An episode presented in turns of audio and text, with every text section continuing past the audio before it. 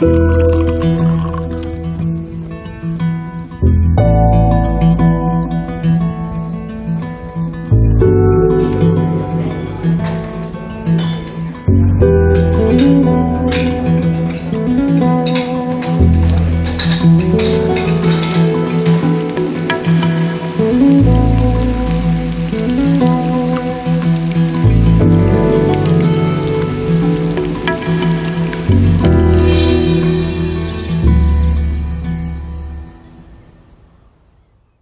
ist mal wieder Donnerstagabend. Wir sitzen im Fundrom. Wir ist Maha und ich. Hallo Maha. Hallo Heckbeat. Es ist Genusscast, die Folge Nummer 57. Ja.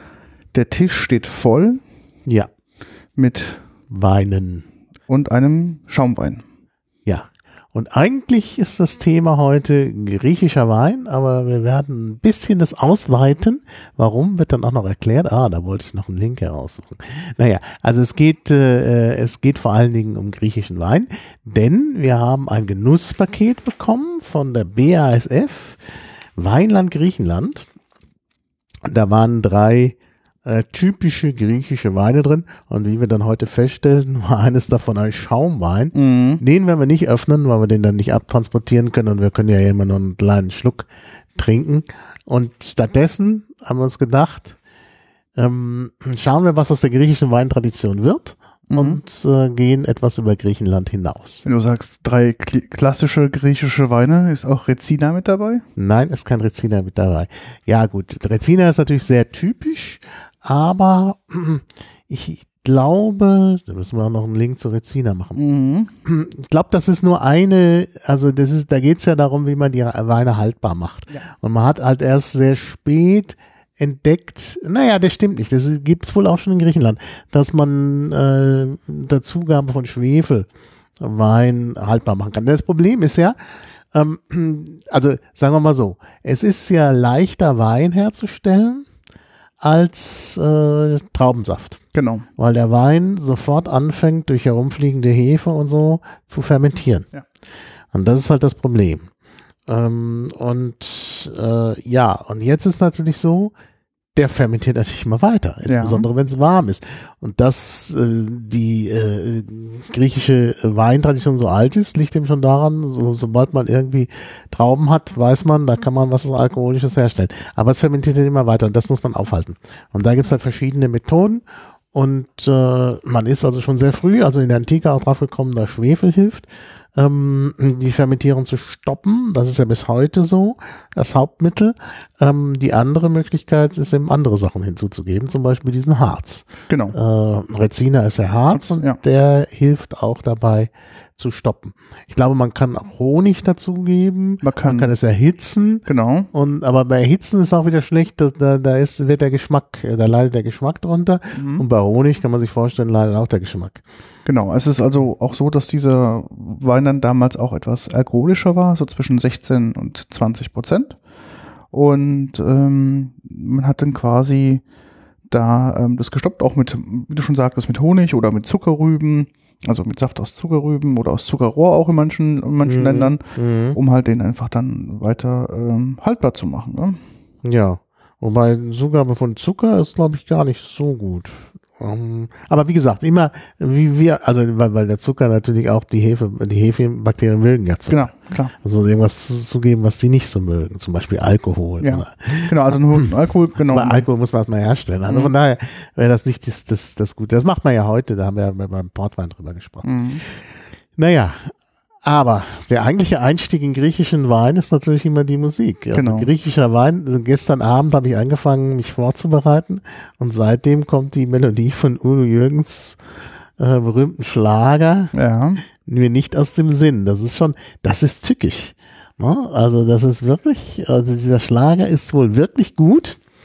Ne? Und wir haben ihn ja auch verlinkt, wir haben auch Udo Jürgens verlinkt. genau. Wir haben extra Und- nicht eingespielt, dass sie diesen Nein, nein, wir nicht wollen das nicht, nicht einspielen. Ähm, aber das ist wirklich, also ist wirklich sehr berühmt. Und das Interessante ist ja, dieser, dieser Song von Udo Jürgens ist ja dann auch vielfältig gecovert worden. Ja, Wir haben es auch verlinkt, zum Beispiel von den Fantastischen Vier. Ähm, und ist sogar weltberühmt. Also er ist sogar im Ausland berühmt geworden. Das denkt man gar nicht. Dann denkt man gar nicht, das kann unmöglich ein deutscher Schlager sein. Also zum Beispiel habe ich äh, den das letzte Mal gehört beim Rugby-Spiel in Südfrankreich. Und da habe ich gedacht, was spielen die hier Udo Jürgens Schlager? Und bei genauerer Information habe ich herausgefunden, dass das die Rugby-Hymne schlechthin in Frankreich ist. Äh, und zwar ist es eigentlich die Rugby-Hymne vom Bayona Rugby Club. Gibt eine französische und eine baskische Version, aber auch alles verlinkt. Ähm, und aber die, die, die Rugby, also wenn Rugby gespielt wird, gibt es da immer so so eine kleine Musikband, die zum Anfeuern, ob immer weiß ich nicht, aber ich habe es halt erlebt, die zum Anfeuern halt irgendwelche schlechte Musik spielt, unter mhm. anderem diesen Song. Okay. Und ähm, der kann dann auch in der Geschwindigkeit an das Spielgeschehen ange angeglichen werden. Also ja, beim Rugby ist ja so, also jetzt hier Rugby.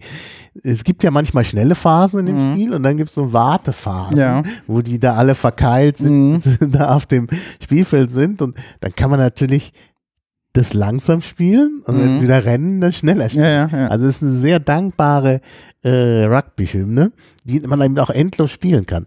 Und das ist so wirklich, also es zeigt, dass das nicht einfach ein normaler Schlager ist, sondern tatsächlich so eine Art Welthit.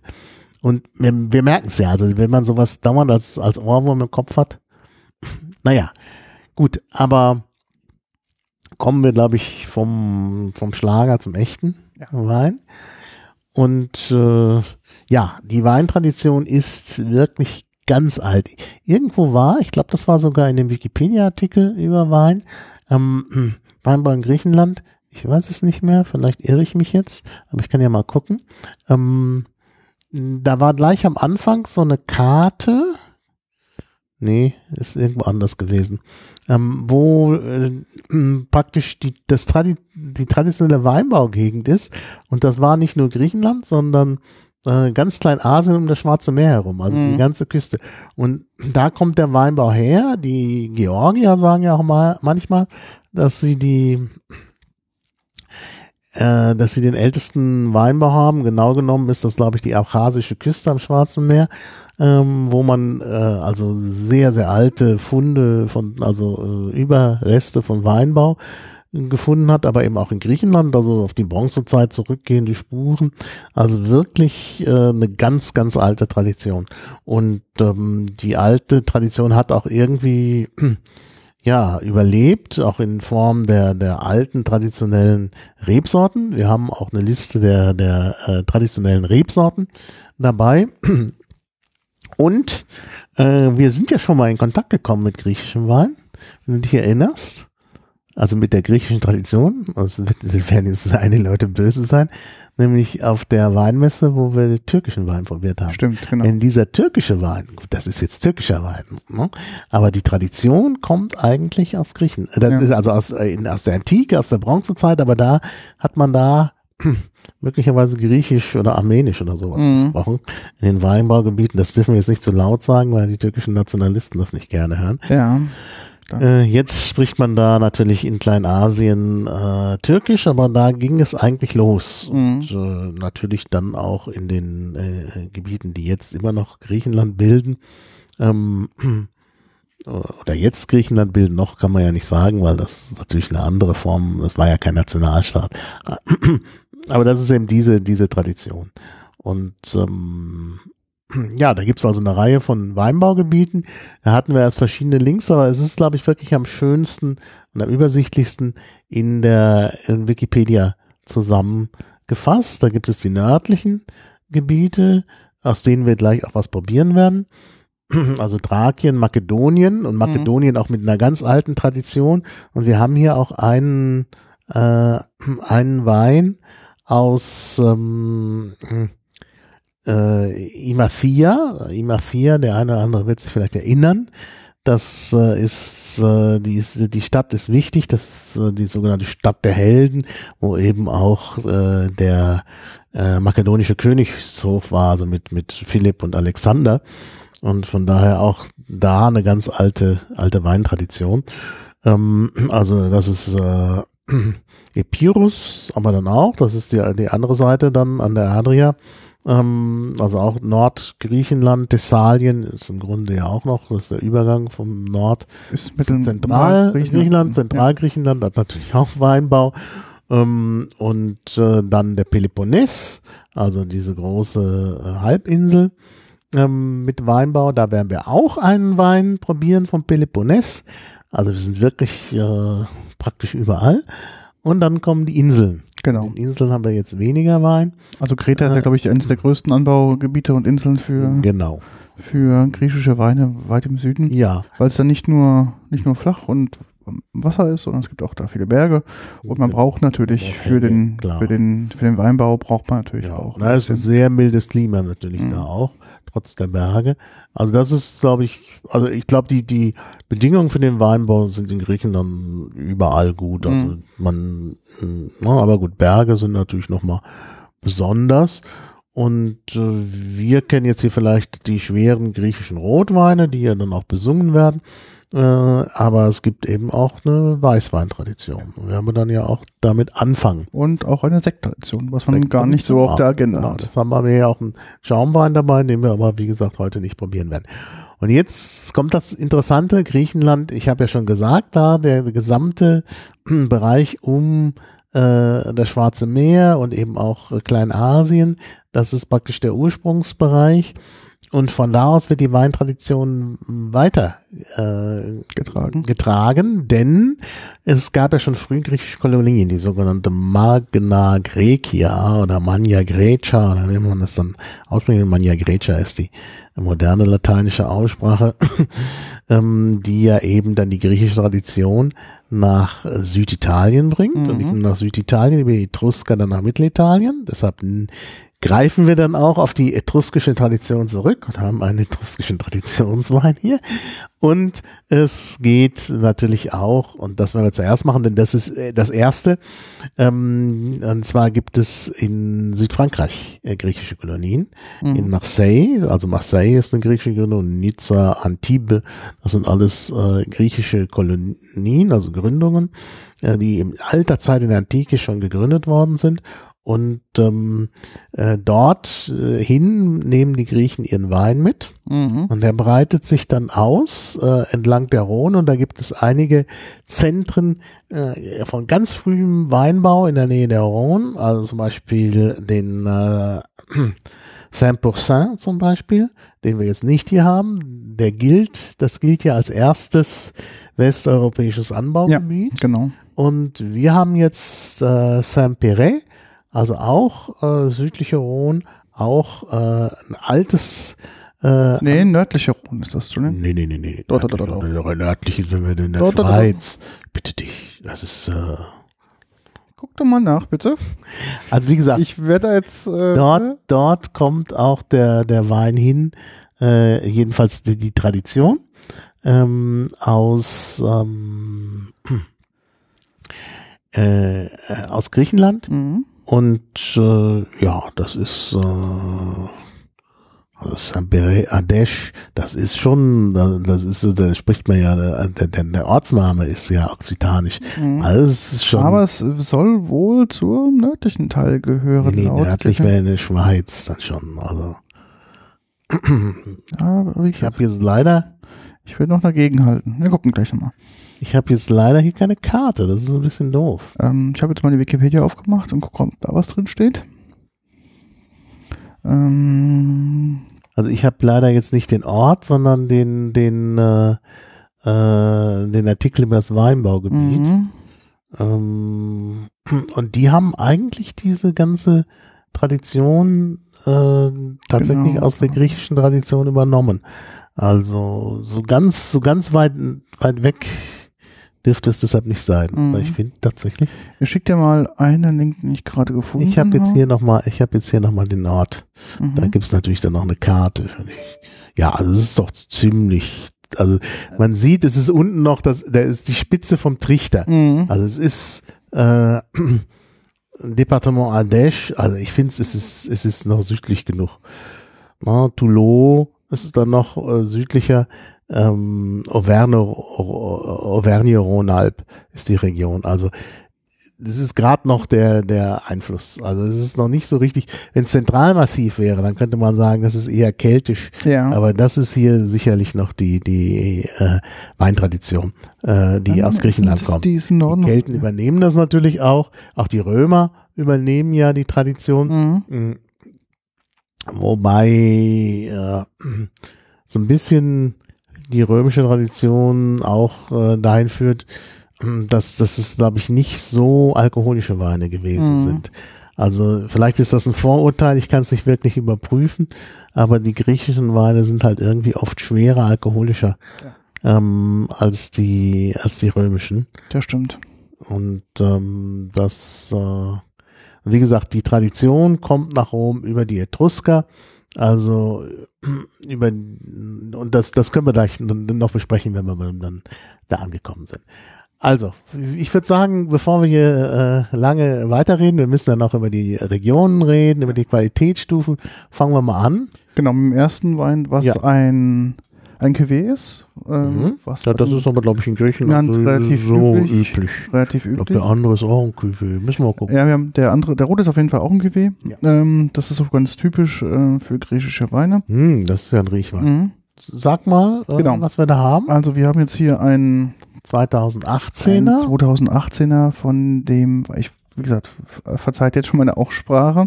Ja, ich spreche es aus. Genau. Orinos Elios. Genau, das, das, da Elios, hätte ich jetzt nicht Elios, aussprechen können. Aber ich meinte, Orinos Elios. ich meinte aber die Rebsorte, einmal ist ein Sauvignon Blanc, das ist, glaube ich, relativ einfach Ja. auszusprechen. Das Und einfach. das andere ist ähm, Mocho Filero. Nee, Mosco Filero. Das, Mosco File- Filero. das ist, das ist, äh, das ist italienisch. mhm. Allerdings ist das genau, und da sehen wir, ne, wie das ineinander übergeht. Das ist tatsächlich eine ganz alte Traditionstraube äh, aus dem, also wie gesagt, der Wein kommt vom äh, Peloponnes. Hier steht es auch. Ähm, der Moscofinera zählt zu den ältesten Rebsorten Griechenlands. Genau.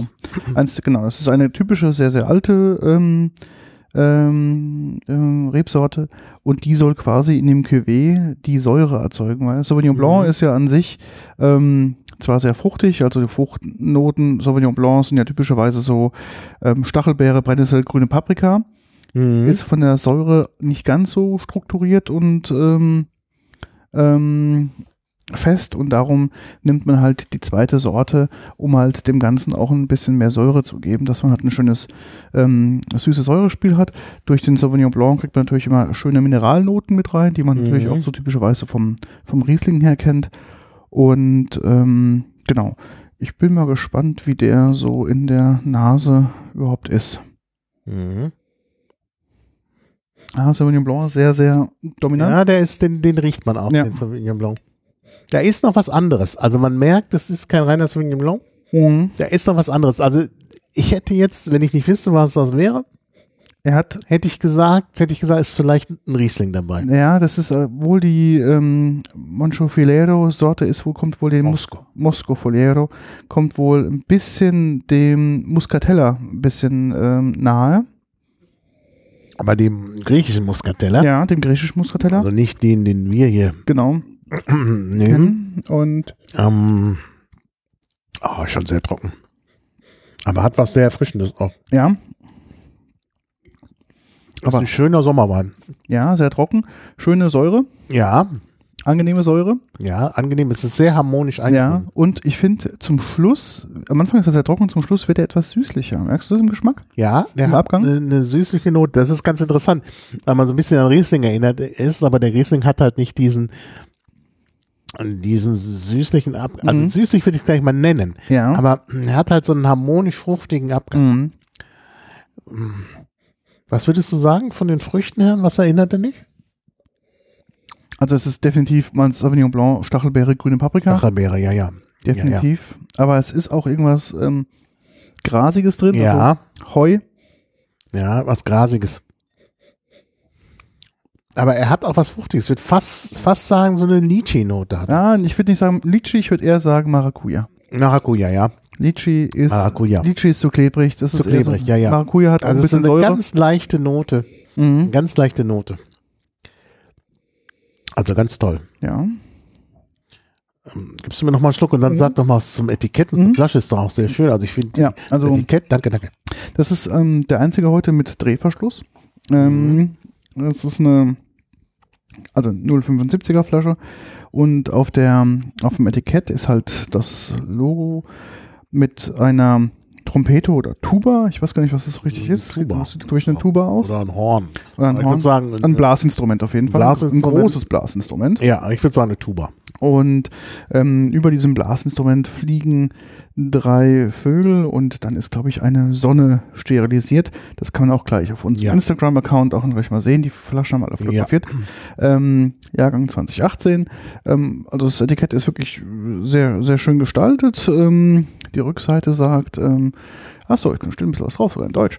Ähm, wir kombinieren hier zwei aromatische Sorten der Pepo peponesischen Wein, Weinberge. Peloponnes. Genau. Die elegante, ähm, elegante intensive Aromen von, von Rosen und Zitronenblüten ähm, Ja. bilden eine Sauvignon Blanc mit den Zitrusfrüchten, Also Rosen finde ich jetzt übertrieben. Ja, ich auch. Rosen gar nicht. Serviert mit Fisch, Krustentiere und Meeresfrüchtenpasta.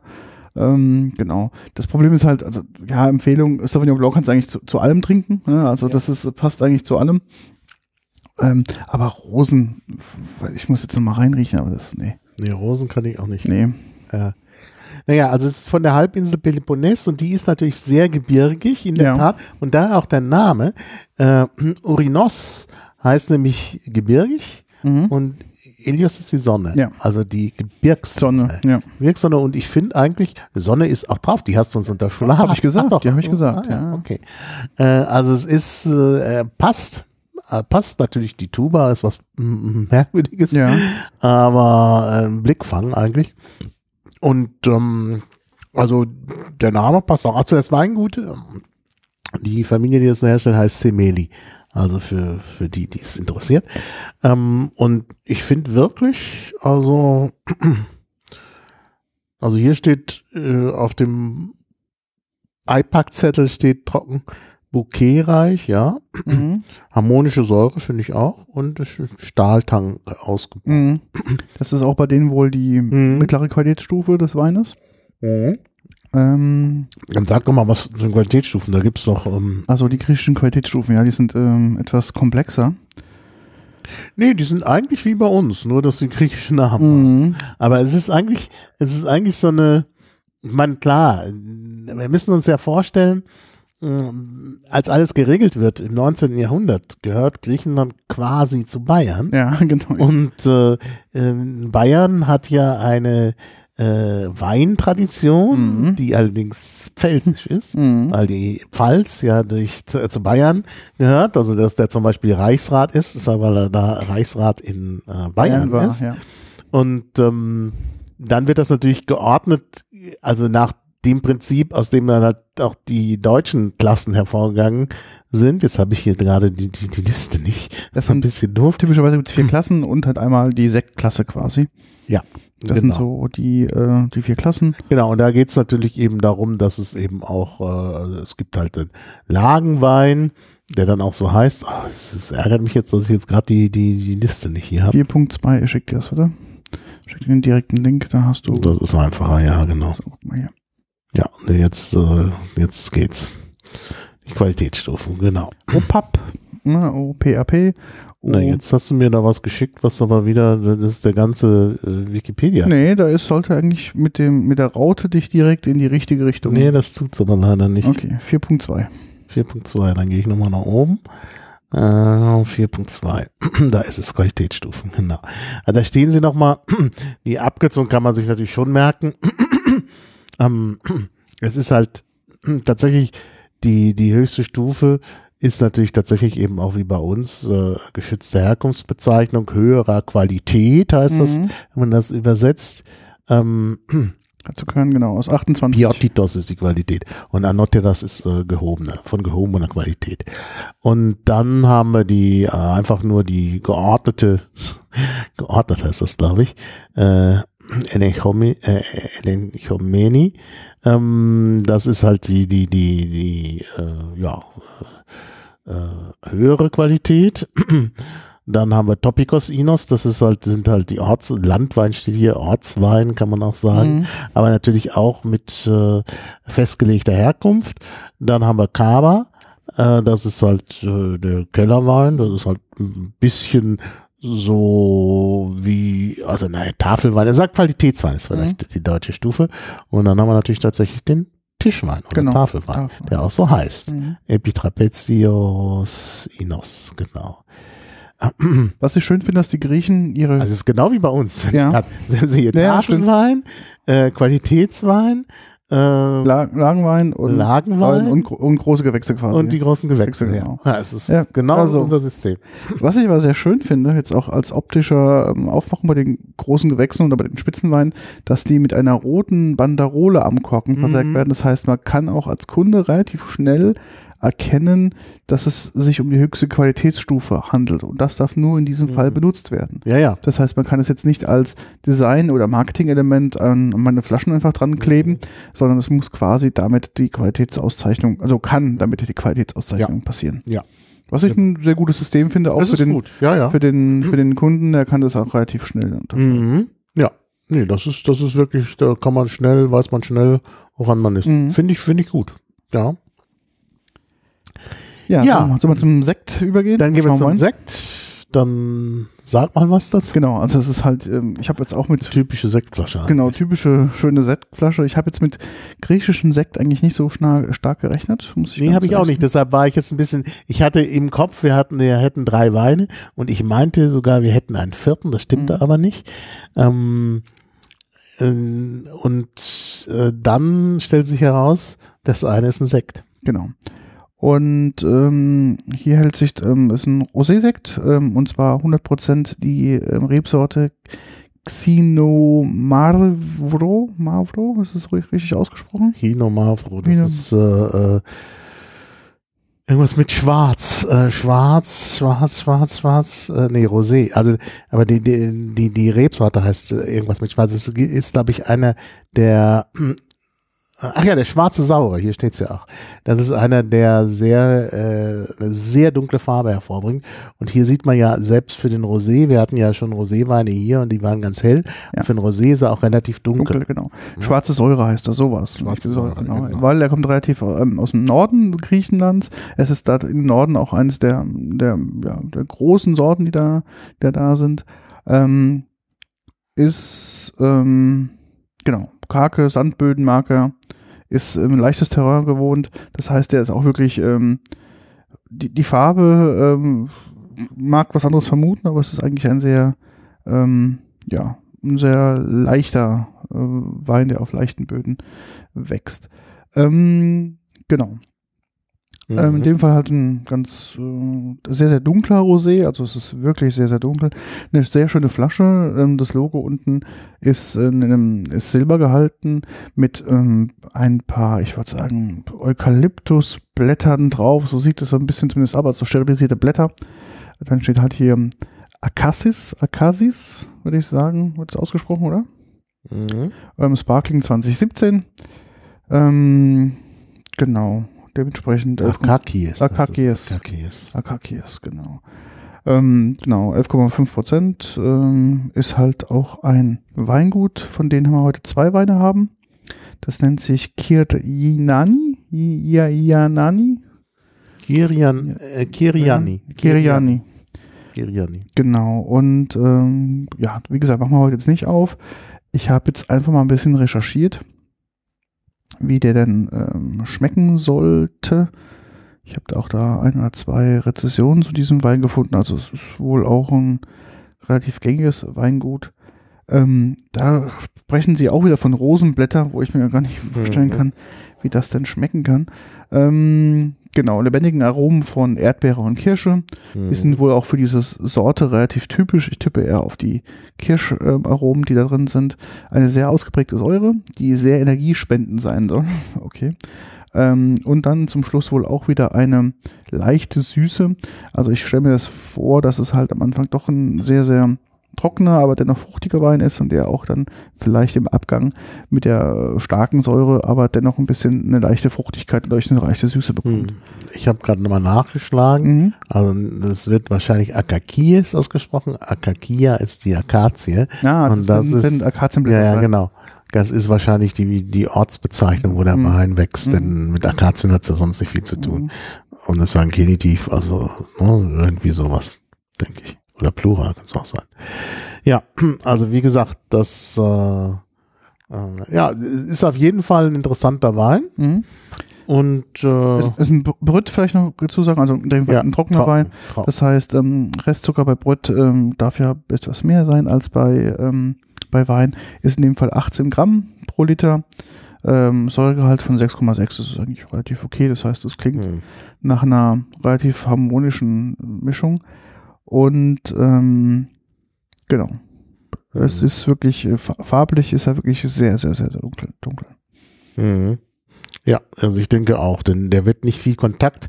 Also die, die, die dunkle Farbe entsteht ja aus den äh, aus Der den, Haut. Aus der Haut, Ja. die auf die der äh, auf, Die da liegt, ja. ne, auf dem der, also die ist noch mit drin in der Mhm. Maische, wird allerdings frühzeitig getrennt. Deshalb, also wenn das so dunkel ist, dann muss man es frühzeitig trennen und trotzdem wird es dunkel. Also könnte ich mir gut vorstellen. Mhm. Ja, genau. Ja. Und äh, genau, der Name verrät es ja auch. Ähm, ja, und jetzt sind wir tatsächlich schon in, im Norden, in Mazedonien, da kommt er her. Genau.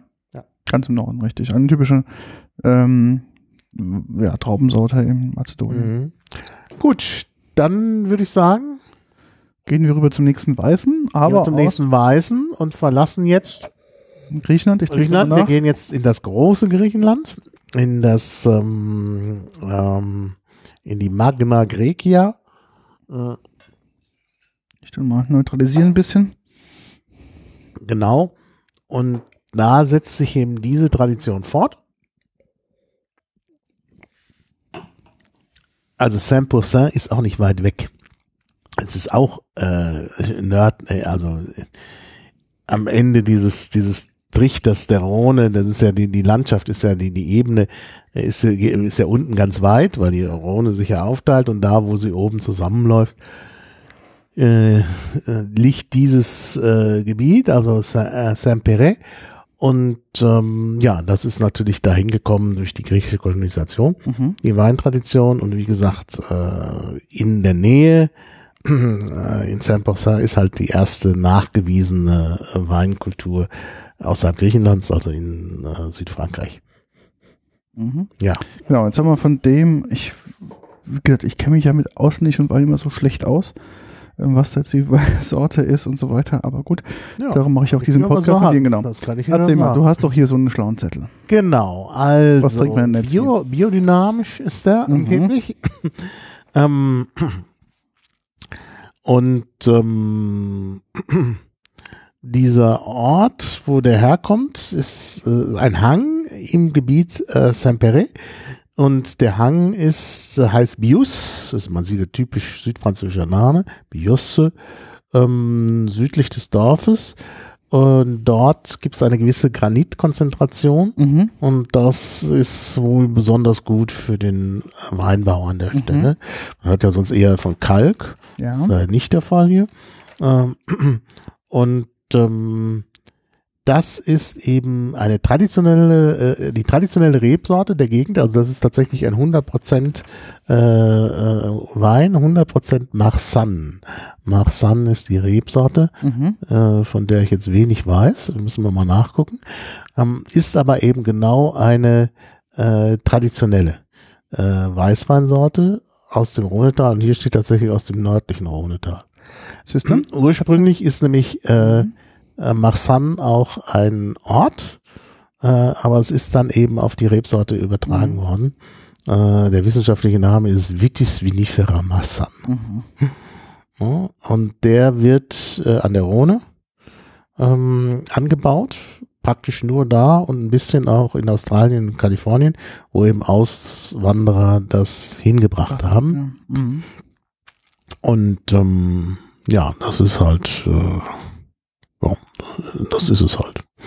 Ja, also, und wie gesagt, die ist nicht nur traditionell, sondern das ist eben auch, genau, sogar eben, äh, hier steht, ist extra noch in dem Artikel äh, Sampere auch erwähnt.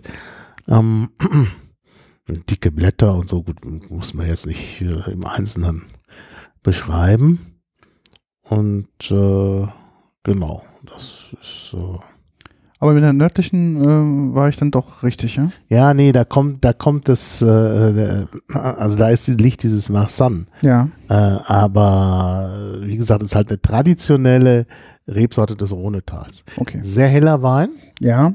Obwohl ich gelesen habe, dass die ähm, traditionell eigentlich sehr dunkel sein sollten. Das ist das, was ich mir nochmal angelesen habe. Ist Mhm. nicht in diesem Fall. Also es ist wirklich ein, ein leichtes, leichtes Gelb. Bin mal gespannt, was da so zu ähm, in der, also in der Nase ist ja doch relativ ja, relativ dick. Okay, ich bin mal Er gespannt. schmeckt sehr alkoholisch, finde ich. Wie viel Alkohol hat er denn? Steht das drauf? Nö. Oh ja, das, ähm, ich weiß, was du jetzt meinst mit alkoholisch, ja. Mhm. Der schmeckt wirklich sehr, sehr dick. Das muss doch nochmal alles Man merkt, man merkt kaum Säure. 14 Prozent. Okay. 14 Prozent. Doch, Säure ist Nee, da. Doch, kaum. ein bisschen Säure ist Aber da. wirklich, Aber es ist halt äh, die, die, die, äh, wie soll man sagen? Also er ist, glaube ich, trotzdem trocken. Also, Äh, ja, ja, aber, aber er ist, äh, er hat halt ähm, wenig Säure, deshalb, also so viel Zucker muss er gar nicht haben. Mhm. Aber er ist betont, also er hat so einen, sü so, naja, süßlich kann man nicht sagen, aber so einen fruchtigen Ton. Ich finde, der riecht so ein bisschen wie Marille. Das ist so ein bisschen den Marille-Geschmack äh, Ja. oder Geruch, Marille würde ich auch sagen. Marke, aber auch was Kräutriges. Mhm. Was noch, kann ich nicht definieren, aber es ist auf irgendwas, irgendwas aus dem Kräutergarten. Mhm. Irgendwas zum Kochen, irgendwelche Kochkräuter. Ja, ja. Ähm, Rosmarin ist es nicht, es ist aber irgendwas in diese Richtung. Ja, vielleicht tatsächlich mehr so, tatsächlich auch sogar mediterrane Kräuter. Ja. Ja. Auf jeden Fall, ich bin ein bisschen überrascht, weil der riecht relativ Mhm. dick in der Nase. Mhm. Im Gaumen, Beim Gaumen kommt dann kräutig, Ja. also sehr kräutig. Ich finde, die Süße kommt erst zum Schluss und dann kommt keine Säure. Und dann, Also er schmeckt er ist auch nicht nachhaltig. gar Also nicht. Ich finde, Ich, ich würde, wenn, wenn das jetzt ein deutscher Wein wäre, Mhm. würde ich sagen, der ist abgestanden. Der war zu lang offen und der hat seine Säure, ist, ist in dem Fall nicht. Ich glaube, das wird für die, für die Rebsorte eher die, ähm, das Geschmacksbild sein. Aber ich glaube, also für, wenn es ein Deutscher wäre, würde ich sagen, oh, der ist zu lang offen, da ist die Säure irgendwie raus oder sonst irgendwie was. Hm. Ja, aber er ist sonst, weil er, weil er auch so schnell Komplett, äh, ja. weg ist, also ein bisschen wie ein Weißburgunder. Ja.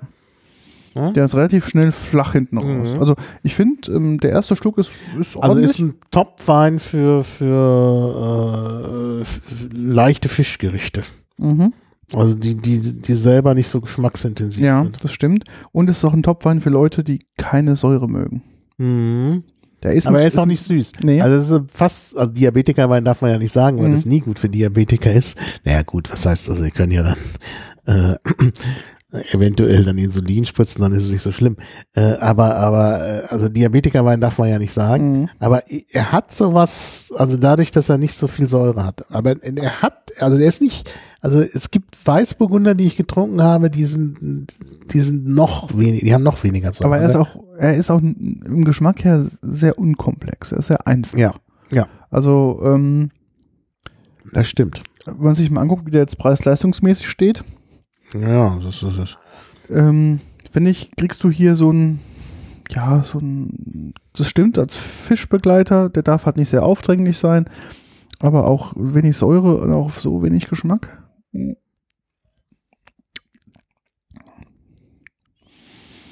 Hm, Ja, so ein bisschen Marille, Kräuter, aber er ist nicht so meins. Also er macht, ich finde jetzt nach dem zweiten, dritten Schluck merkt man auch das Alkoholische nicht so stark. Das war Mhm. am Anfang, weil das fand ich auch sehr, sehr dominant. Ich dachte, oh, jetzt kommt noch ein richtig dicker Wein und ähm, Nee, richtig nee. kräftiger Ab Abgang. Ist beim ersten Schluck so gewesen, aber jetzt nach dem zweiten, dritten Schluck Nee, nee, das Ist ist, es, ähm,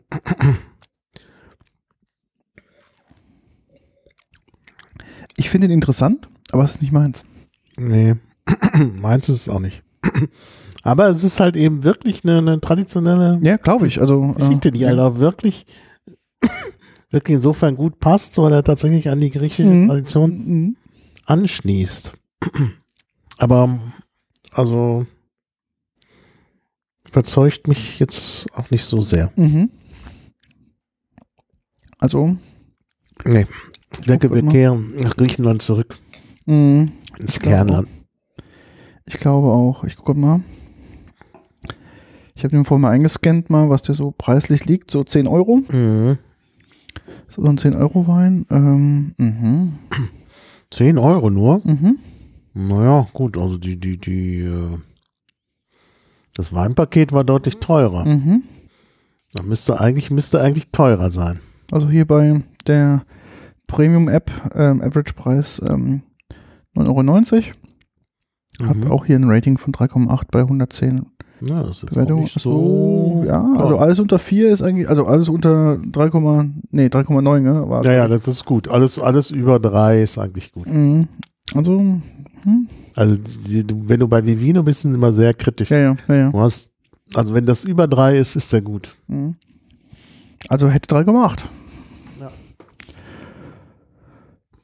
Okay, ja. Ist, äh, also Etikett ist toll, also ist so ein, so ein bisschen Traditionsetikett mit viel Gold und Umrandung und alles schön und auch ein bisschen noch extra ex explizit nochmal das ähm, äh, quasi eine Karte drauf mit dem Weinbaugebiet. Ähm, und Und es sind halt diese typischen Flaschen, die man da Ja. von, von der Rhone kennt. Also Ja. diese, diese, die nach oben so zulaufen. zugehen, genau. Also das ist, äh, ja. Ja, aber wie gesagt, mittelmäßig überzeugend. Ja, ich muss jetzt erstmal mein Glas spülen, ein bisschen, Ich habe das schon getan. ähm, weil es kommt jetzt der erste rote gleich mal ins Glas Hier rein. nochmal so ein Snack-Mix Guck, man darf es dann natürlich nehmen zur Neutralisierung. neutralisieren. Ich habe noch gar nicht gewarnt, wir haben heute Alkohol. Ja, Also denkt ja. dran, Warnhinweis, wir tr- Bang. trinkt in, in Maßen, Ah. nicht in Massen. Und hier hat gerade ähm, Maha noch ein paar geröstete Nüsse zu sich genommen, die auch gesalzen sind. Also auch da Ja. der Gesundheitshinweis, ähm, Ja, Fette und Salze. Ähm, achtet Genau. auf, eure, Verwahr- auf eure Gesundheit. Genau. Ja. Gut, dann kehren wir nach Griechenland zurück. Genau, zu dem gleichen Weingut wie der Sekt. Ja, und also Imathia, das ist halt diese ähm, Stadt in Mazedonien, Zentralmazedonien, die halt wichtig ist für die Geschichte Mazedoniens und im Grunde, weil Alexander der, der Große Also, von ja. daher halt in die ganze Welt gezogen ist. Also überhaupt ganz wichtig. Ja. Genau, das ist jetzt auch ein Cuvée, wie so Mhm. viele. Ja, Und zwar auch aus dieser ähm, Xino Mar Marvro Sorte 50%, 30% Merlot und 20% Syrah.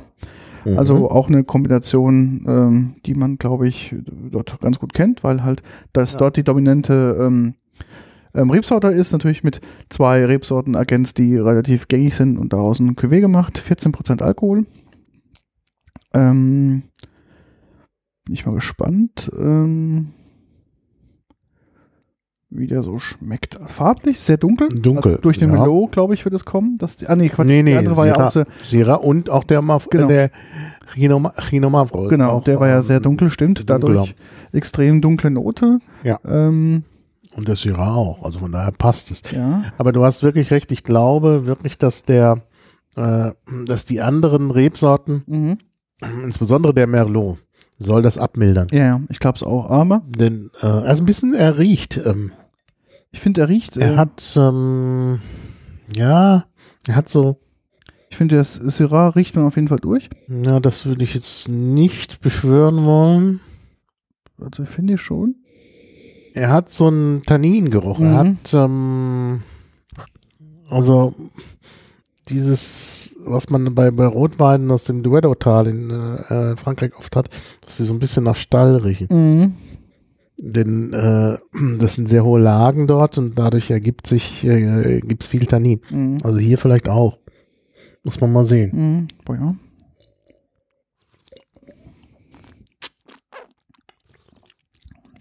Boah. Uh, Gott. Mhm. schwierig zu trinken. Ja, schwierig zu trinken, würde ich sagen. Also pur, sehr schwierig. Der ist extrem, nach dem ersten Schluck, wo so ein bisschen Frucht kommt, kommt extrem eine trockene Front. ja. Und dann merkst das Tannin merkst du komplett. und du merkst auch den Ausbau. Es ist ja, glaube ich, ausgebaut auch. Also eine Fassnote ist Ja, ja, auf jeden Fall. Das merkst du auch sofort, wenn der trocken wird, wird er auch direkt fassig. Also eine Fassnote kommt rein und dann ist der Geschmack sofort weg. Und meine Zunge ist immer noch holzig. Ah, der Yanis Butaris, Mhm. der, der Winzer, Mhm.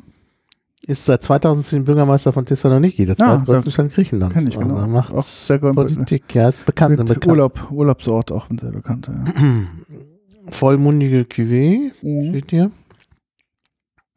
Blend, klar. Klar, ähm, während sich die Säure im Hintergrund abspielt, naja, aber sie Mhm. ist da. Stehen Würzaromen sowie Aromen von Kirschen und Brombeeren im Vordergrund. Ich, nee, genießen Sie diesen Wein zum gegrillten Rind oder Lamm. Das kann ich mir gut ja, vorstellen. das stimmt, ja. Zum- Das ist, glaube ich, wirklich zu solchen äh, Rinder, also zum griechischen Essen passt sehr gut. Mhm. Also was Festknoblauch, festgegrillt, irgendeinen schönen Spieß, das passt, glaube ich, sehr gut. Aber Ja, das ist ein Wein zum Grillen. Zum Purtrinken sehr schwierig. Zum Purtrinken schwierig, würde ich auch sagen. Würde ich auch sagen. Der hört sofort auf der Zunge auf und wird holzig nach dem ersten Mhm. Schluck. Ja, es ist Sofort Tannin. trocken. Mhm. Tannin ist äh, ganz schlimm. Sehr dominant. Da steht hier sogar kräftiger Gerbstoff. Ja, Genau. das stimmt, ja, auf Ja. jeden Fall. Aber also er hat eine gewisse Komplexität im Geschmack. Also das mit den Würzaromen würde ich unterstreichen und auch, Ja. auch so eine, so eine Fruchtnote, die aber schnell eben weg ist. Also nur so im ersten Moment, wenn man das so schlürft. Mhm. Hier schreiben sie auch, dass der Abgang lang wäre. Gar nicht. Naja, das ist die Frage, was du meinst. Also ich finde diese, dieses Gerbende, das Ja. Tannin-Ding bleibt auf der Zunge. Ja, aber es ist kein Abgang im Hals. Nee, ist kein Abgang im Hals. Er aber, bleibt lange auf ja, der ja, Zunge, bleibt lange auf der Zunge. aber keinen Abgang hat er nicht wirklich. Nee, nicht wirklich, das stimmt. Das stimmt. Also schwieriger Wein. Mhm. Schwieriger Wein. Also ich glaube schon, dass der gut ist. Das ist, äh, ich glaube auch, dass er in gewisser Weise sogar typisch ist für äh, griechische Weine, Mhm. für griechische Rotweine. Nun ist das jetzt keine Kunst und da ist ja auch dieser Chinomavro drin, der, der natürlich äh, typisch griechischer Wein ist. Also ich finde, der ist sehr typisch und dadurch, dass er so ein bisschen abgemildert ist, Mhm. ist er, also ich habe gerade auch vom Peloponnes äh, griechische Weine getrunken, die, die viel schwieriger noch sind. Mhm. Und das ist hier durch die Abmilderung, ist das schon so ein bisschen an, sagen wir mal so, den europäischen Gaumen angepasst, ja. Gaumen angepasst. Mhm. Und der ist auch gefiltert. Du siehst ja, dass er relativ klar ist. Das stimmt, Ja. ja. Ich hatte äh, griechische Weine, die, die halt wirklich traditionell sind, sozusagen äh, von der Familie hergestellt, ähm, die dann auch trübe sind, weil sie Mhm. halt nicht gefiltert Mhm. äh, worden sind. Und das ist hier anders. Also ich glaube, dass man versucht hat, das hier dem europäischen Geschmack Mhm. anzupassen. Aber ich glaube, dass man ihn wirklich zum Essen Mhm. trinken sollte und nicht so. Also Ja. das ist nicht der fürs für den Kamin. Kein. Sipping Wine, ne? Nee, das ist nicht der für den Kamin Nee. haben. Das ist ganz schwierig. Ganz schwierig. Ist mir wirklich sehr hart. Aber wir werden es gleich mh, kompensieren Mhm. einen anderen. Aber immerhin, also Ich finde es interessant. interessant und Ja. der ist halt auch typisch. Und, und dann musst du ja bedenken, es ist 2016. Mhm. Das heißt, den kannst du noch mal, den kannst du noch mal locker fünf Jahre liegen lassen. Ja, also die sagen halt 14 Ja. Monate im, im Barrique-Fass, im großen Stückfass Ja, man Und sechs- und sechs, weit, und sechs weitere Monate auf der Flasche nochmal gereift. Ja. Und hier sagen sie Lagerfähigkeit 10 bis 12 Jahre. Ja, das ist ja. So 2026, 2028 und ich denke, dann schmeckt er nochmal ganz anders. Gut, Mhm. der ist jetzt offen, den können wir nicht mehr lagern. Mhm. Aber dann wird er nochmal ganz anders schmecken. Mhm. Da bin ich Vielleicht, ganz sicher. vielleicht baut er auch etwas dieses Beißige der ganzen Ja, Gerb wenn er ähm, Stoffe ab. Ja, Ich würde den auch ähm, dekantieren. dekantieren. Ich habe jetzt einen tollen, äh, tolle Dekantier. Äh, Flasche, also Mhm. äh, Karaffe, Mhm. Den kann man, äh, kann man oben drauf machen, Mhm. kennst du bestimmt. Dann kann man das umkippen, die Mhm. Flasche drauf lassen, dann fließt das runter, Ja. dann kannst du sie wieder, wieder umdrehen Ah, und dann fließt es zurück, und Ja, dann ja, hast genau, du in der ja. Flasche und das ist ja, dekantiert. ja, genau. Und wirklich sehr schön. Habe ich ganz billig beim Versandhändler meiner Wahl Mhm. will ja jetzt keine Werbung machen. Ich habe einfach nach Dekantier, weil, weil meine, ich, ich habe einen, eine, eine Dekantierkaraffe, aber die, naja, die, die, die hat, die hat mich geärgert. Die kann man so schlecht reinigen und Das alles. ist ja das Schlimme mit den Kantieren. ja. Und dann habe ich, zu. wollte ich jetzt mal eine kaufen, die, die, die halt bisschen moderner ist, die man besser reinigen kann, die spülmaschinenfest ist und so. Mhm. Und da habe ich die gefunden und wirklich klasse. Also das ist, ganz anders, vor allen Dingen, dadurch, dass du es in die Flasche zurückfüllen Ja. kannst, kannst hast du den in der Flasche, weißt, was das für Wein ist. Mhm. Ne? Also gerade wenn du dann auch Gäste hast, willst du den ja vielleicht in der Flasche, Flasche präsentieren Ja. und das ist eigentlich super.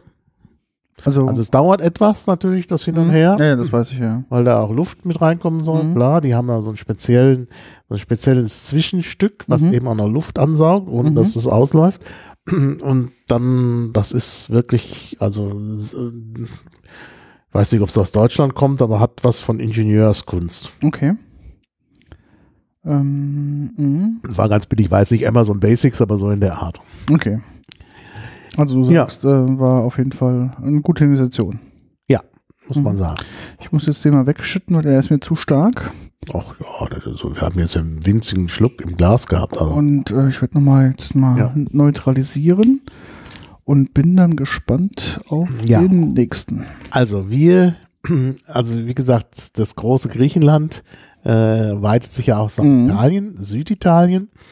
Und da gibt es bis heute die griechische Weintradition, aber nach Rom kommt sie halt über, äh, über die Etrusker, über Tuskien, also dann später die Toskana. Und da gibt es halt einen Traditionswein, den alle kennen, nämlich den Chianti. Und deshalb wollen wir mit einem Chianti aufhören, weil das sozusagen die moderne Version ist, ja. ist ähm, und eben eine Weiterentwicklung der griechischen Weintradition. Ähm, und weil wir nachher italienisch essen gehen wollen. Genau. Das war jetzt ein bisschen schwierig mit griechischen Weinen und dann italienisch essen. Ähm, wir haben zwar jetzt hier in der Nähe auch ein sehr schönes griechisches Lokal entdeckt, aber das, äh, das ist dann immer, wir wollten heute, irgendwie hatten wir Lust auf Italienisch.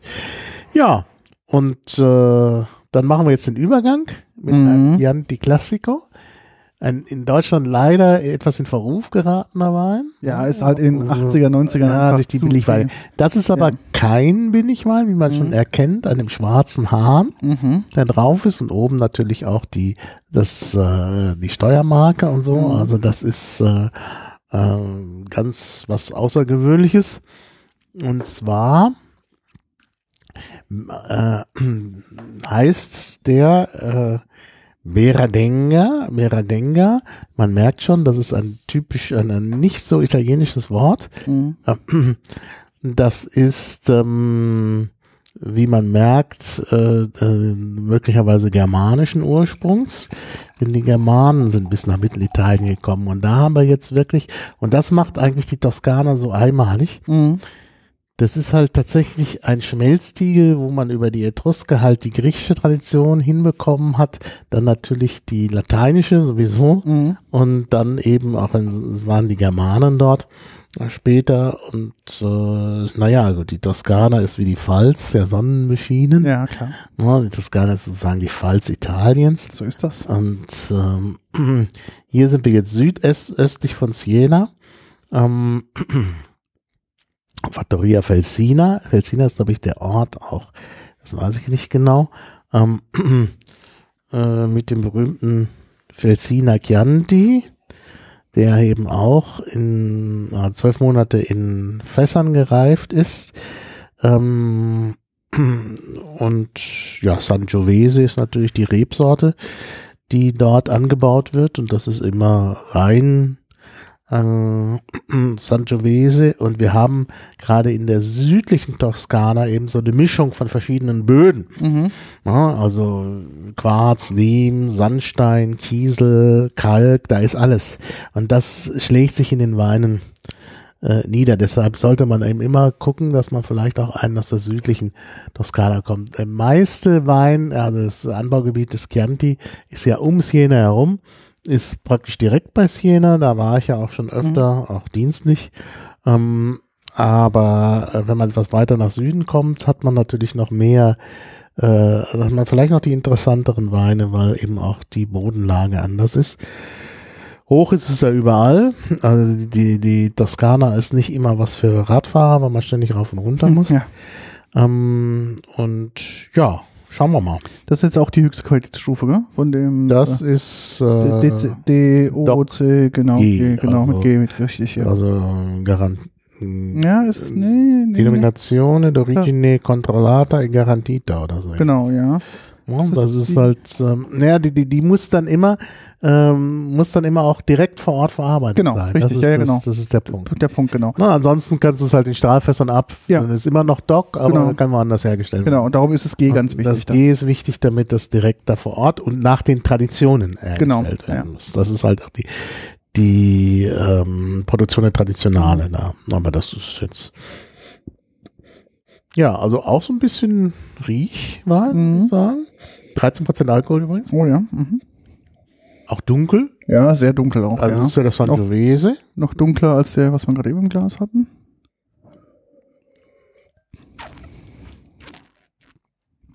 Darum heißt er auch Galdonero.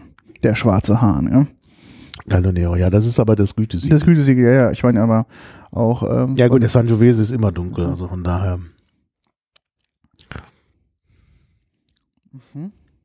Nun, was sagst du? Mhm. Ich muss mal einen Schluck nehmen. Ich habe noch. Was sagst du? Ähm, extrem. Auch nicht sehr lang anhaltend. Das ist mir das erste, was mir auffällt. Ich dachte, wenn du wieder den in den Mund nimmst, merkst du, er ist wirklich ein dicker Chianti. Er ist breit, er ist wirklich lang. Man merkt auch den alkoholischen Gehalt. Dann kommt er aber relativ trocken auf die Zunge. Mhm. Und ein Abgang ist eher eine leichte alkoholische Note als eine Geschmacksnote zu erkennen. Mhm. Ähm, wieder auch kein Sipping Wein. Ich würde auch sagen, ein guter Essensbegleiter.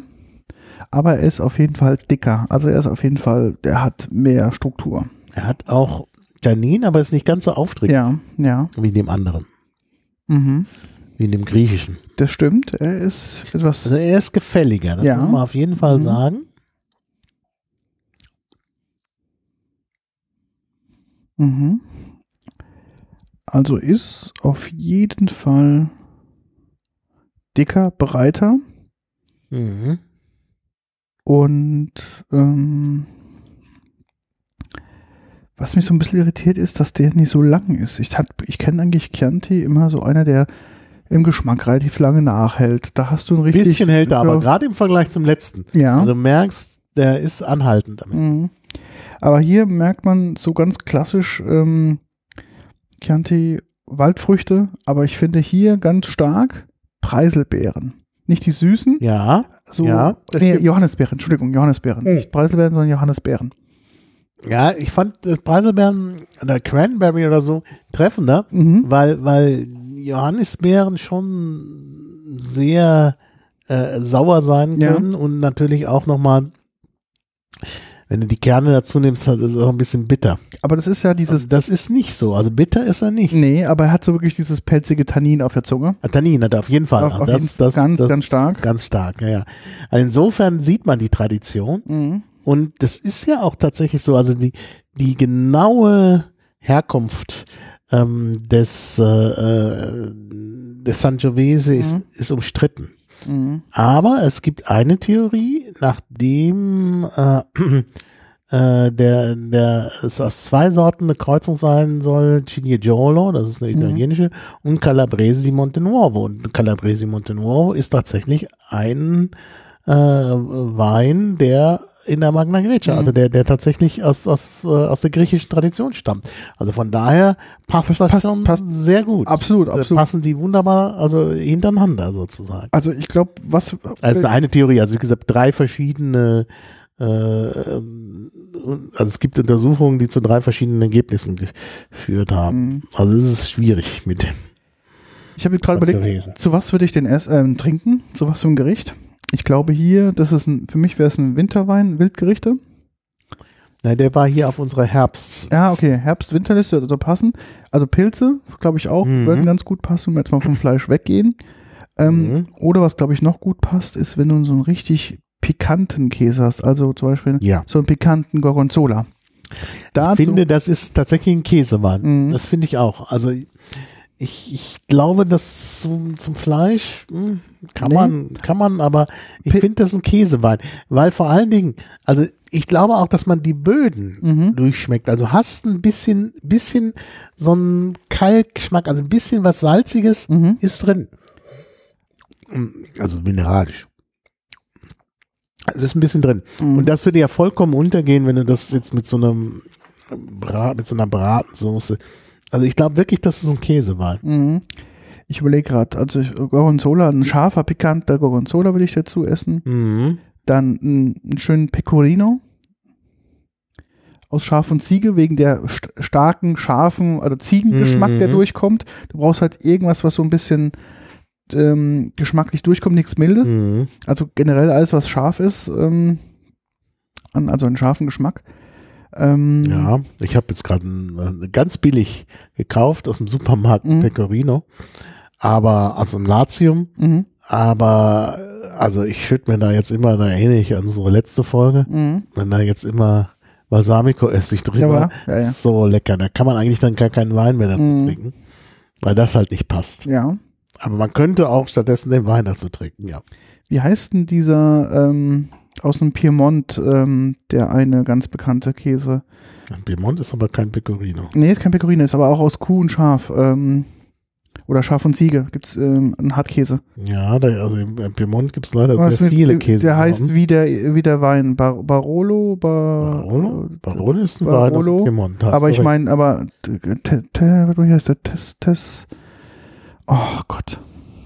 Ich weiß nicht, was du meinst. Also Warte, ich gucke. Ich, ist warte, warte, Süden. warte, warte, warte, warte, ich gucke, ich gucke, ich gucke, ich gucke. Dieser, der Räucherkäse, den könnte ich mir auch sehr Ja. gut dazu vorstellen. Mhm. Also ein Provolone ähm, würde auch gut passen. Hier, das ist der. Also du kannst einfach einen italienischen. Käseteller Nee, nee, nee, pass auf. Ich zeig dir, welchen, was ich im Kopf habe. Ich habe ihn gefunden. Mein, mein Bookmark, guck mal hier rauf.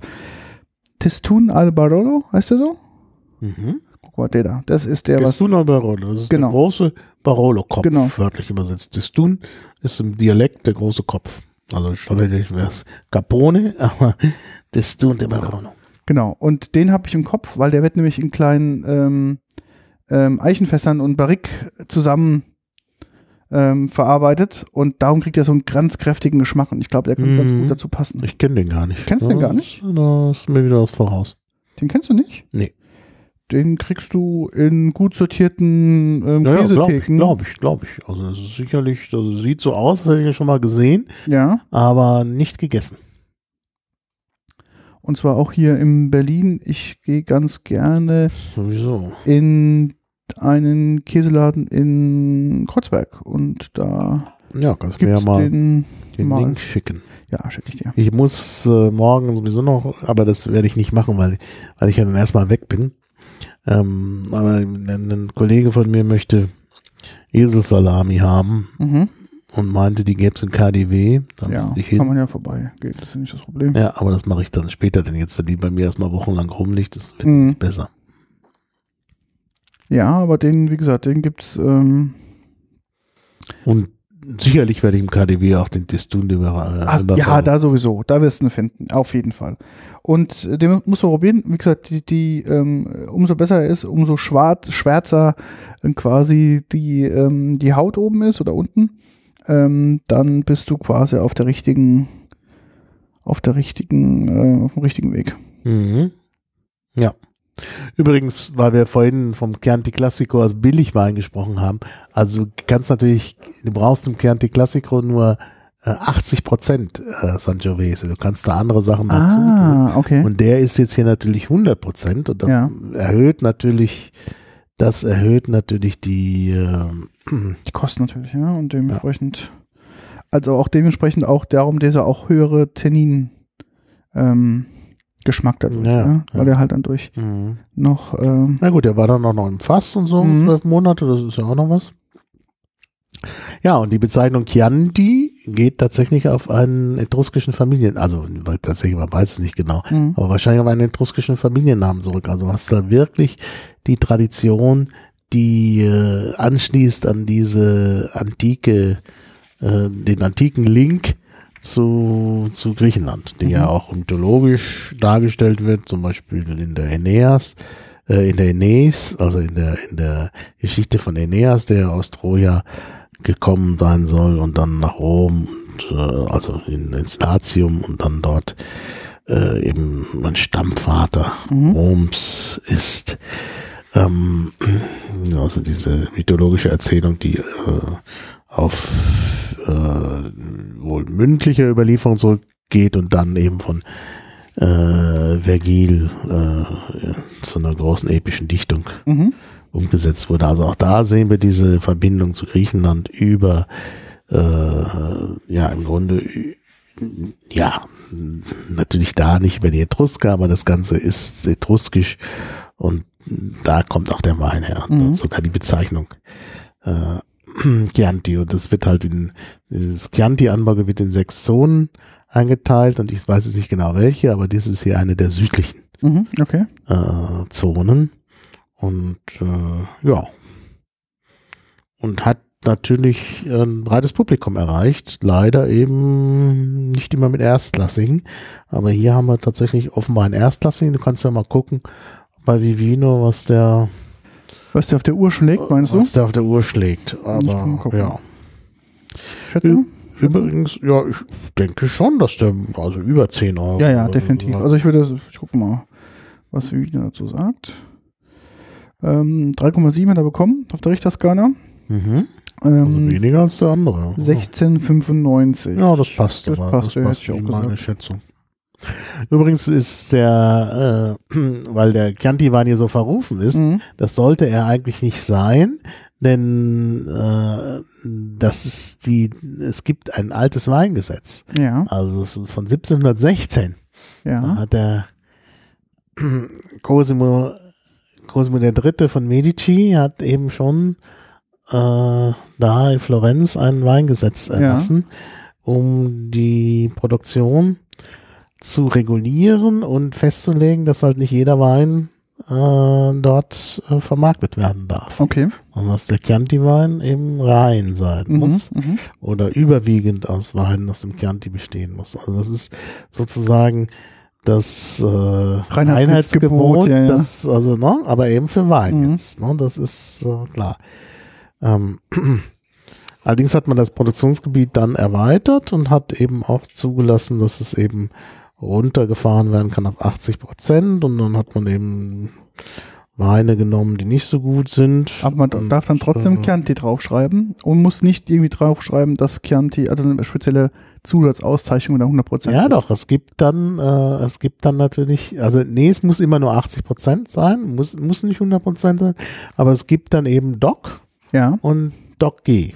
Ja? klar, aber, Und, äh, aber es hat ja erstmal nichts damit zu, hei zu heißen, ob du eine andere Weinrebe zumachen musst, ohne es praktisch weiter zu deklarieren. Du kannst, wenn du jetzt auch nur Genau. 80% Chianti ja, ja, drin hast, du was anderes, kannst 20 Prozent anderes dazu genau, aber tun. darfst trotzdem noch Chianti Classico nennen. Darfst, darfst trotzdem noch 20 äh, äh, Chianti Classico nennen. Okay, genau. verstehe. Mhm. Aber wenn du halt Doc, Doc G haben willst, Mhm. Äh, ja, bei Classico weiß ich nicht. Da, da bin ich nicht ganz sicher, ob das mit dem Classico nicht sogar an das Doc G gebunden ist. Das weiß ich aber nicht. Mhm. Äh, dann muss natürlich tatsächlich, äh, also dürfen auch 80 Prozent nur sein, Ja. aber äh, du musst natürlich dann Die äh, Weinreben aus dem Gebiet nehmen. aus dem Gebiet nehmen Klar. und du musst es dort herstellen nach traditionellen Das ist Verfahren. klar, aber Also du darf- das ist doch schon so eine gewisse Einschränkung. Ja, klar, aber ah, 20 Prozent ist natürlich äh, ja, schon auch eine, eine Variation, wo du sagen kannst, hm, Ja, aber das Mhm. liegt wohl in der Tradition. hm, dass man da noch anderes hinzugibt. Und von daher wird das eben auch gemacht. mhm, okay. Ne? Aber wie gesagt, ähm, diese, diese, äh, dieser ist ähm, eben offenbar sogar hundertprozentig und ist halt ein bisschen was Besonderes, auch mit der langen Lagerung Mhm. und so. Ähm, genau. Also ich habe jetzt von dem Reinheitsgebot von 1716 gesprochen, aber es gab schon vorher äh, Versuche, den Weinanbau zu schützen. Mhm. Also es gibt die sogenannte Lega, de, äh, Lega del Chianti, äh, del Chianti, Lega del Chianti, also die Chianti-Liga, Mhm. die es bereits im Mittelalter gab. Ah, okay. Die haben schon im Mittelalter gemerkt, dass sie besseren Wein haben als anderes, Mhm. anderswo und haben versucht, das dann irgendwie zu schützen. Mhm. Also das ist schon, das ist schon interessant. Also da Mhm. gibt es also wirklich eine, eine ganz alte Tradition und die schließt eben tatsächlich an die etruskische Mhm. und damit im Grunde an die griechische Tradition an. Also wir haben wirklich hier kann man schön sehen, dass halt äh, der griechische Wein sozusagen der Vater der europäischen Griechen, genau, oder ja. die Mutter der europäischen Weintradition Mhm. ist. Eben gerade in Südfrankreich oder sogar dann also bis zur mittleren Rhone. Mhm. Norden würde ich da noch nicht sagen. Ja, Norden, doch, doch, das glaube ich schon, ich war da schon recht. Naja, Ja. aber die Rhone geht bis nach, die, die geht bis in, äh, bis in die Schweiz und das Ja. wäre dann der Norden.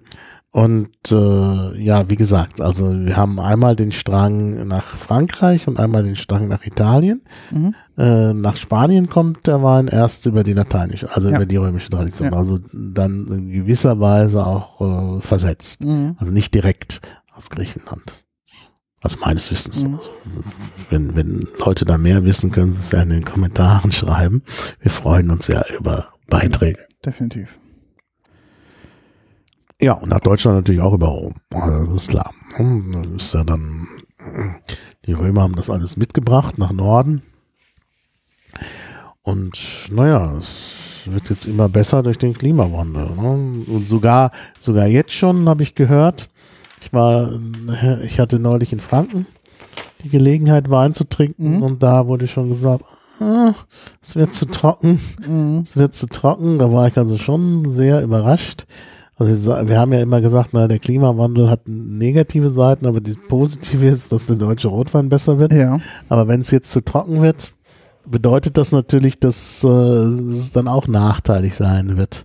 Also und und es ist in der Tat inzwischen in, in gerade in Süditalien zu heiß für Mhm. den Wein und auch in, in Frankreich, also die traditionellen Anbaugebiete Bordeaux und so, das wird sehr schwer bald werden Mhm. mit dem Weinbau dort. Dann, dann muss man den Wein beschatten äh, und dauernd gießen, das Ja. ist wahnsinnig teuer. Ja, ja, klar. Das wird sich auf die Preise auf jeden Fall auch niederschlagen. Klar, natürlich bei den Hochpreisweinen, da kann man sich das leisten mit der Beschattung und mit dem äh, Zusätzlichen Bewässern. und mit dem Bewässern. Aber klar, bei dem, sage ich mal, in den kleineren, also in den, in den Einstiegs- und Medium-Segmenten wird sich das natürlich schon, schon signifikant ähm, auswirken, weil du natürlich dann auch mehr Ernteausfall hast. Dementsprechend hast du Mhm. weniger Ertrag pro, pro Rebfläche. Sicherlich auch äh, Das manchmal für manche positiv, wenn Genau. die Preise steigen. Ja, na klar. Dann überlegst du halt, ob du dann sagst, okay, du machst dann wirklich nur noch auf Qualität, du machst Spitzenlagen und riskierst das auch damit äh, zusätzlich Beschattung und Mhm. ähm, Bewässerung. Natürlich auch der Klimawandel bringt nicht nur die positiven Effekte, mit, sondern auch die negativen, wie zum Beispiel auch mehr Sturm, ja, mehr Unwetter oder ja, ja. Und Hagel. Hagel, Genau. Hagel ist das Schlimmste, was dir passieren Mhm. kann. Also das haben wir ja oft von, von Winzern gehört, die unter Hagel gelitten haben. Und naja, und dann kommt natürlich auch äh, dazu, dass sich durch den Klimawandel dass die das Wetter weniger ändert, dass also lang, über lange Zeit die gleiche Sehr, Wetterlage genau, ist. sehr heiß Und oder wenn es was. halt über lange Zeit heiß ist, ist es schlecht. Ja. Und wenn es auch über lange Zeit, wenn der Winter sich lange hinzieht, hast du auch das Problem, dass dir im April alles abfriert. Ja. Ja? Und das sind alles so Sachen, die nicht so gut sind. Mhm. Und Trockenheit, das ist auch schlecht.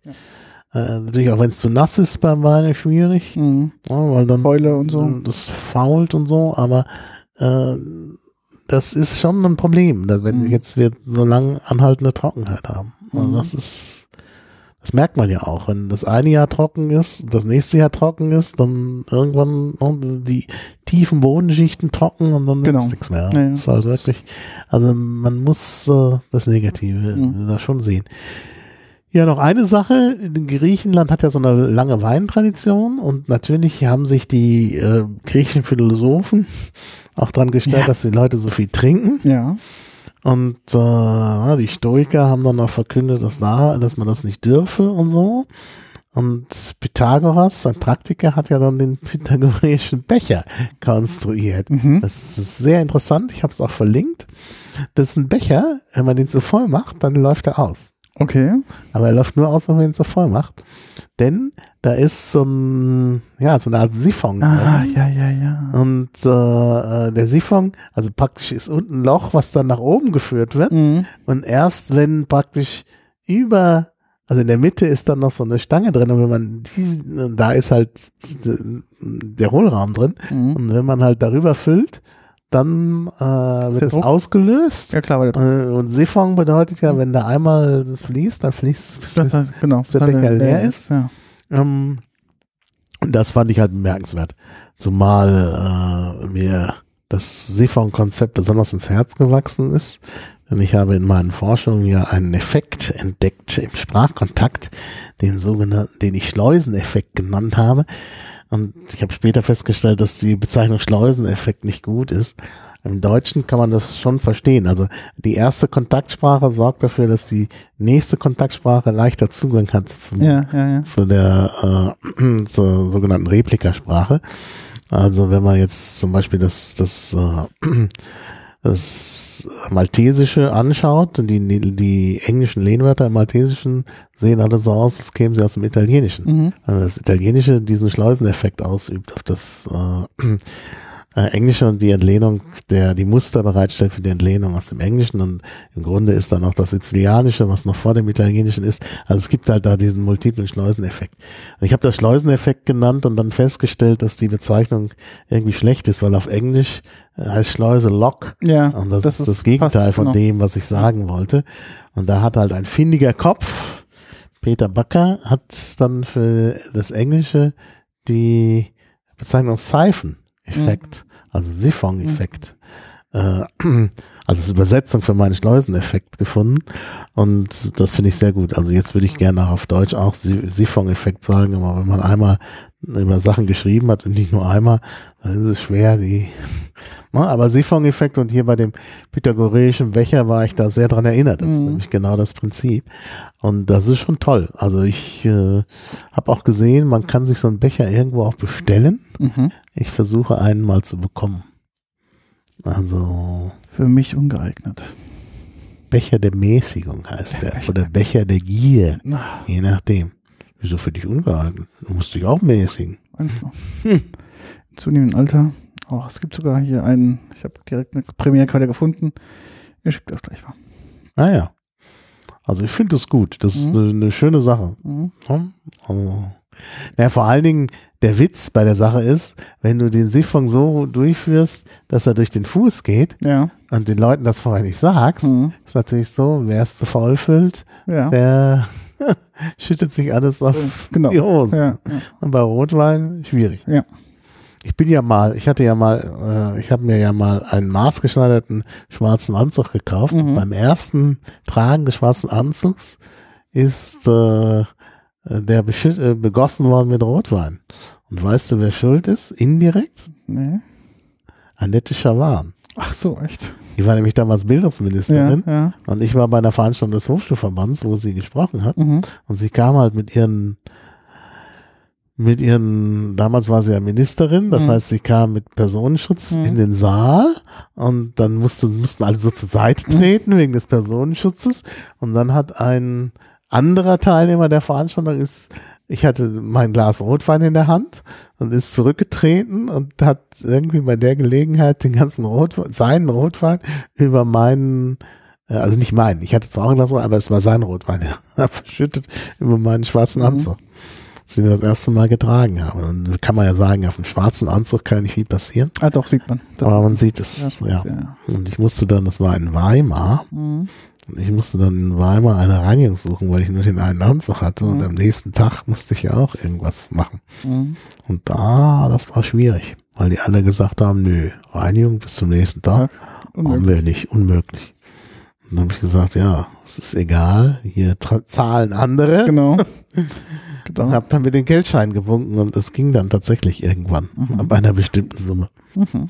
Haben sie dann sehr schön gemacht. Also wirklich die Reinigung, die Leute haben sich ins Zeug gelegt. Muss mich dann nochmal nach gerade bedanken. Denn sonst hätte ich am nächsten Tag Nack, nackt dagestanden. nackt dagestanden.